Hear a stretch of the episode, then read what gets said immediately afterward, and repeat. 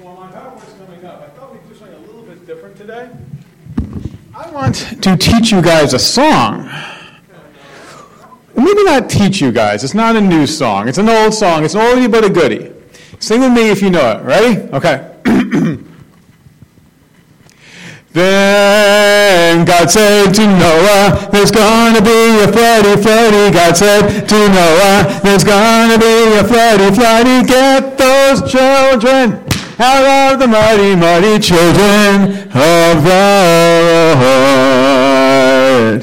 Good one. In case you couldn't guess, this, hey, what happened to my slide? Okay. This week we are reading Parshat Noah. So this is an absolutely action-packed parsha. It contains maybe the most well-known story in all of the Bible, the tale of the great flood and Noah's Ark. So Noah is probably the most, the first real hero of the Bible, and certainly the first relatable character. You know, Adam and Eve, they weren't very relatable. You know, they didn't have like parents to mess them up or a childhood or anything. But, but, but Noah, Noah we can get. So the Bible teaches us that in a world full of wickedness and sin Noah alone was righteous. So that, that's high praise coming from God. So nowhere else in the Hebrew scriptures is any other person described as a tzaddik, a righteous man. It says Noah walked continually with God, and God chose him for this very important task of restarting the world. And as you can tell from that song, let's see, how close do I need to be? There it is. This is my spot. Oh, there. So, as you can tell from that song, every child knows and loves this story. You can go on YouTube and you watch cartoons of it. You can go to a, the toy store. You can buy like a little, little toy ark and all these little happy animals. And there's two of them anytime. You can get into your car. You, you, you can get into your car. You can drive to Grant County, Kentucky, and visit a Noah's Ark themed amusement park. It's probably fun. But I find this all kind of funny because if you were to strip away all these kid friendly elements, this is what you're left with is a very scary and dark story and sad story. Yes, this is a story about God giving the world and humankind a second chance, but it's also the story about the catastrophic failure of mankind to be obedient to God and the devastating consequences our sin has on all of creation. Now, I was watching a video on Parsha Noah earlier this week, and they called this a Parsha with so much action it's easy to miss the plot. I think that's very true. I think sometimes we get so caught up with rainbows and boats and, and the cute animals going two by two that it's easy to miss some of the deeper, maybe less fun, but maybe more meaningful lessons that Noah can teach us. So, you guys want to know something strange? Here's uh, something that uh, most people don't know. Noah may be the first hero of the Bible, but the Chazal, the, uh, the great rabbis and the sages of the Talmud, they have a lot of bad things to say about Noah. Bad things, huh? Noah is. They acknowledge that he's a tzaddik, a righteous person. No one can take that away from him. It's right there in Torah. But the sages do have a strange nickname for Noah. They call him a tzaddik in peltz, a righteous man in a fur coat. What the heck does that mean? Why didn't they just call him that? Who was Noah really? And what can we learn from him today? So let's rise and shine and give God the glory, glory. Open our Bibles, Genesis 6 here, and let's learn about Noah today. So, first question that comes to my mind why did God choose Noah for this task? You know, we've kind of already talked about this. You know, Scripture tells us that Noah found grace and favor among God's eyes because he was a righteous man. But the Bible doesn't stop there. It goes on to say that Noah was blameless among his generation. See, this is the first point of contention amongst the sages. You know, why doesn't the Bible just say that he was righteous? Torah kind of qualifies that statement by saying that, yes, Noah was a good guy compared to his neighbors. And there's, a, there's this big argument in Talmud about this. This is my theory. This is just a personal theory. You know how I said Noah was the first hero of the Bible? I think there were some rabbis out there who really wanted the first hero of the Bible to be a Jewish guy. So there's all these arguments in Talmud comparing Noah to Abraham. So some rabbis say that Noah was only righteous in this generation because everyone else in the world, you know, was, was completely corrupt. They said if he had lived in the time of a great man like Abraham, he wouldn't have been anything special. And then there's the other camp that says it's a great accomplishment for Noah to be righteous in a wicked generation. It, it, it's, how much greater is it to do good when the rest of the world says it's okay to be evil? Abraham, who lived in a much less hostile world, didn't have to overcome such challenges.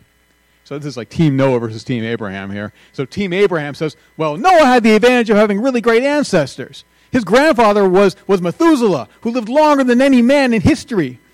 And his great grandfather was Enoch, who God just took him to heaven. Abraham, on the other hand, was born to an idol maker, and he turned out all right. So it goes on like that, and you can read it in Rashi if you like. The thing is, Judaism seems to have fallen on the side of Abraham in this matter of Noah's righteousness. So Rashi himself says Noah required God's support to uphold him in righteousness, but Abraham strengthened himself and walked in his righteousness by himself. So the sages are telling us that Noah was a good man, but he wasn't a biblical superhero like Abraham was. But you know something? That's okay with me. Because I can relate to that because I'm not a superhero either. Who here needs God's support to uphold them in righteousness? Amen. Team Noah. All right. So if Noah wasn't a spiritual superstar, then why, why did God choose him? Did God just throw up his hands and say, uh, you know, well, beggars can't be choosers. I'll go with the least rotten apple. You know, I just listened to a, a sermon by a very famous preacher who shall go unnamed, but he stated as a fact that God chose Noah because Noah was literally the last man on earth. He said that every other human on earth was a Nephilim, a giant human angel hybrid. You know, all, the, all humans have been bred out by these angels to prevent the Messiah being born to the Son of Man. And Noah and his family were the last pure blooded humans left. I, I'd scoff that's kind of a fun theory, you know, but I don't believe there was anything special about Noah's DNA. Righteousness, here, listen, guys. Righteousness is not a hereditary trait. Every, listen, every wicked nation that built the Tower of Babel sprang from Noah's loins. One of Noah's own sons turned out to be a jerk. God didn't cho- choose Noah because he was a spiritual superstar or because he had good genes. He didn't choose him because Noah knew how to build a sturdy ship. That would have been a good qualification. Because, maybe because animals liked him. See, God chose Noah because Noah possessed a quality that is rare and hard to find even today. Noah knew how to listen to the voice of God. He knew how to listen. Not hear, listen. Anyone can hear God. Noah knew how to listen. You know what the most remarkable thing about Noah is? And Paul kind of alluded to this in his uh, book of Legends in the whole biblical account of the flood, how many words does Noah say? The answer is zero. None. Look at the first meeting between God and Moses. Look, look at everything that Moses had to say.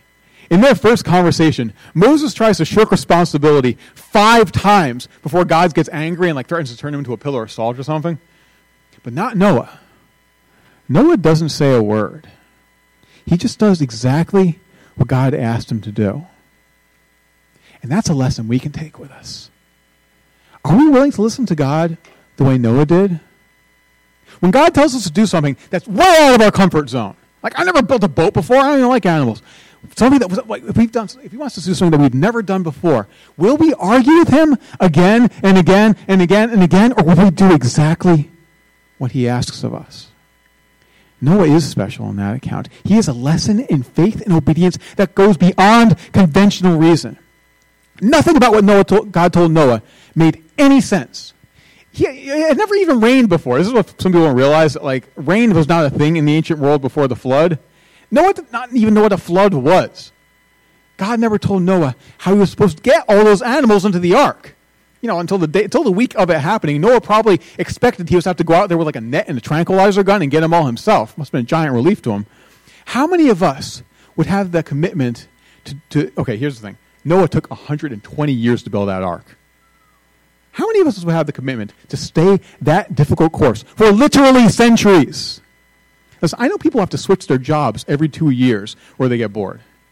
Noah spends 120 years building his ark, getting himself ready because he trusts God and he knows how to listen. And because he does, the world gets saved. And that's where the story we tell our kids typically ends. That's not where the story of Noah actually ends, is it? See, it would have been nice if this story wrapped up after God sends a sign of the rainbow, been, and then God sent the rainbow, the end. But after that, we have this very strange and uncomfortable episode of Noah getting drunk. It's very, it's very jarring. We go from one of the most epic and cinematic and happy stories in all the Bible to maybe the most mundane and sordid. So, Noah plants a vineyard and grows some grapes that he uses to make wine. One day he gets drunk and winds up falling asleep. And he falls asleep naked. So his son Ham mocks him and calls his brothers to come and laugh at their father, but they have some decency and they cover Noah with a blanket. It's, it's a very unexpected way to end such a big story. Noah ends this tale not as the righteous and triumphant hero who saved the world through his obedience. He, he ends the story drunk and naked with one son mocking him and the others too ashamed to even look at him. Why this humiliating downfall? Noah did what he was supposed to do, right? Why is he so sad and depressed that he's drowning his sorrows? See, maybe it's because Noah didn't do everything he was supposed to do. Maybe Noah realizes that he could have done much more. Maybe it has something to do with why the sages call Noah a tzaddik in peltz, a righteous man in a fur coat. See, the story of the tzaddik in peltz, the rabbis explain that when it's winter, imagine this, it's winter, it's freezing cold, and there are two things that you can do when it's that cold out. You can build a fire, or you can wrap yourself in a fur coat.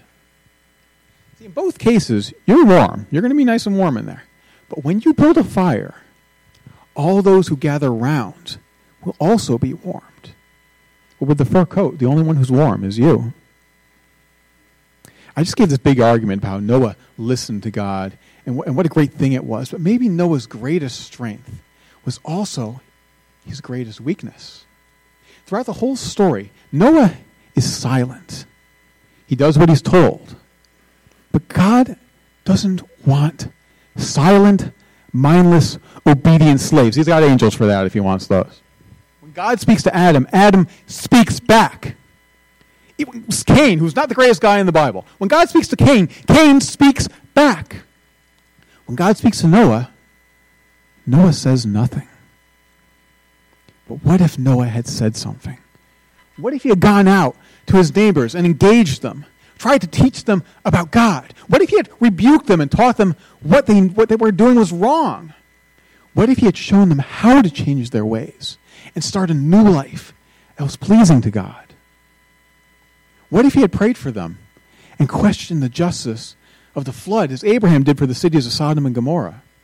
Maybe, just maybe, God might have changed his mind. Maybe. But we'll never know because Noah says nothing. He busies himself with the work. It takes Noah 120 years to build the ark. And when he and his family get on, they get on by themselves. In 120 years, Noah didn't influence a single person around him. See, Noah's strength was that in a wicked world, he could be unaffected by it.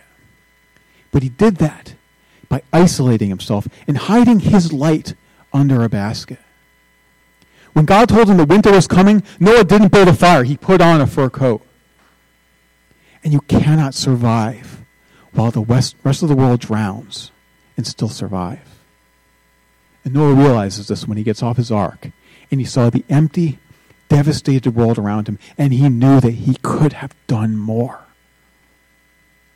See, Noah's story it's both triumphant and cautionary. Noah obeyed God, but his ark turned into a wall that he could hide behind. Noah's story and his sad ending warns us that we cannot only build arks for ourselves. Yeshua did not give us the option of saving only ourselves while the rest of the world drowns. Mark chapter 16, he tells his disciples, Go into all the world and preach the gospel to every creature. Yeshua doesn't tell them, Save yourselves, go hide in the cave until the day of judgment. He gives them a message that is the very opposite of Noah. I am not here to destroy our creation. I am here to rescue it, and I need your help to do it. Unfortunately for Team Noah, Jewish tradition has judged him unfavorably. He doesn't seem like such a tzaddik when compared to Abraham. When God delivered a sentence of judgment to Noah, Noah was silent. When God declared that he would destroy the cities of the plain to Abraham, he begged, Abraham begged God to spare them. But you see, the story of compassion doesn't just end there. Just as what Abraham did was greater than Noah, Moses goes on to do even greater thing than Abraham. So when God declares that he's going to destroy Israel after the sin of the golden calf, Moses says to God, If you kill them, then kill me as well. But the story doesn't end there either. Because Yeshua does something greater than even Moses.